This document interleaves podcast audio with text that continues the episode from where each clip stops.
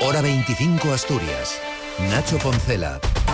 Última vuelta informativa Asturias en este último martes de enero que nos deja la postura del socio de gobierno del PSOE sobre Arcelor. El coordinador de Izquierda Unida y consejero de Ordenación del Territorio, Ovidio Zapico, ha exigido que el gobierno de España explore todos los mecanismos para garantizar la producción de acero en Asturias con Mittal o sin Mittal.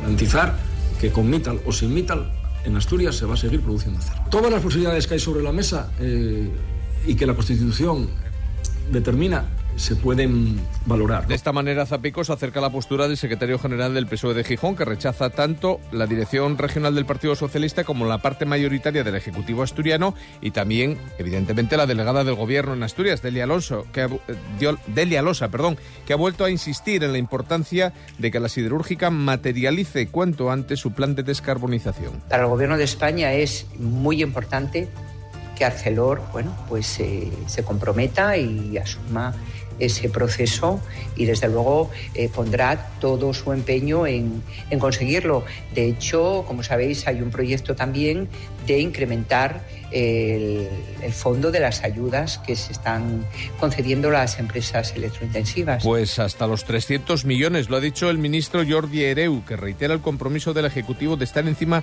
de las inversiones comprometidas. Garantizar una correcta y ágil ejecución de estos fondos resolver las convocatorias en curso en el plazo más breve posible y lanzar las nuevas convocatorias previstas de estos PERTES. Y en este ámbito, EDP y Electra Norte van a levantar en terrenos de las antiguas minas a cielo abierto de Tormaleo, en Ibias, y de Zarreu, en Degaña, los dos mayores parques fotovoltaicos de Asturias ubicados en suelo. Ambos proyectos en fase inicial constituyen las primeras actuaciones previstas para implantarse en las zonas que actualmente está restaurando la empresa Traxa por encargo del gobierno de Asturias. Son territorios o terrenos de las antiguas minas. Además, hoy el Tribunal Constitucional rechaza admitir a trámite los dos recursos presentados en casación contra la sentencia del Supremo y da carpetazo de esta manera al asesinato del concejal de Izquierda Unida en Llanes, Javier Ardines. El inductor del crimen, Pedro Luis Nieva, y el intermediario Jesús Muguruza,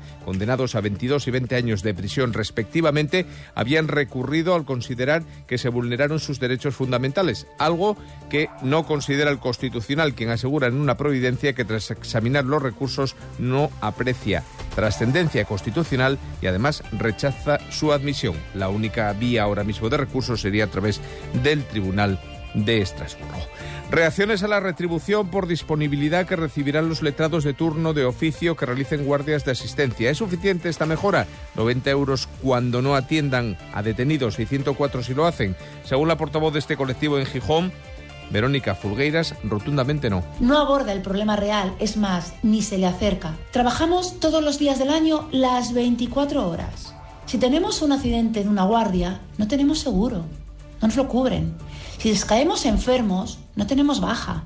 De la conciliación familiar, mira, no conozco ningún abogado que sepa lo que es la conciliación familiar. No sé qué es eso.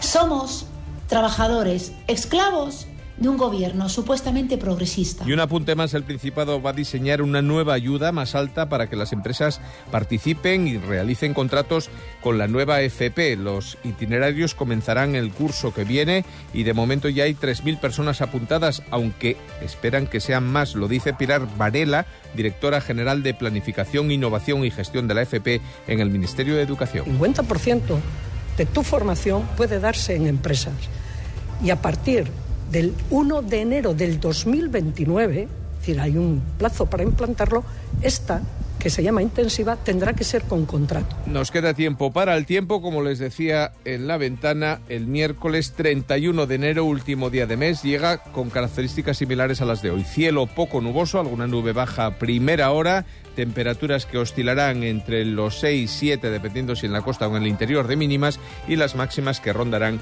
los 18. Que pasen muy buena noche, les dejamos ya con el deporte, seguimos informándoles en la SER.